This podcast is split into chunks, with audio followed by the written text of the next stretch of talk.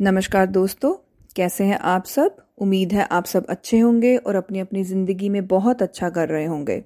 और मैं सरबजीत, आज आपके साथ अपनी लिखी एक और बहुत सुंदर सी कविता साझा करने आई हूँ और मुझे पूरी उम्मीद है आपको मेरी ये कविता बहुत पसंद आएगी।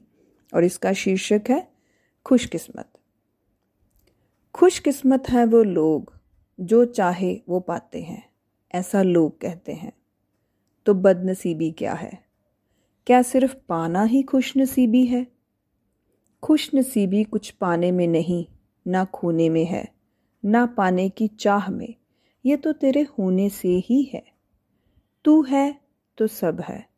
तू चाहे तो खुश नसीबी बोल या बदनसीबी, सब तेरे अंदर है। तेरी नज़रों से ही तेरी दुनिया बसती है।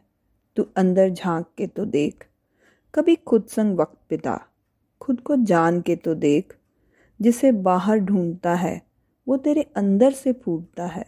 तू पहचान के तो देख। तो सच में खुश नसीबी या बदनसीबी, ये हमारी समझ से ही है। समझ से हम बुरे वक्त से भी कुछ अच्छी सीख ले सकते हैं, ये हम पर है। बुरा वक्त भी हमें कुछ ना कुछ अच्छा सबक ज़रूर दे के जाता है। तो इसी के साथ धन्यवाद।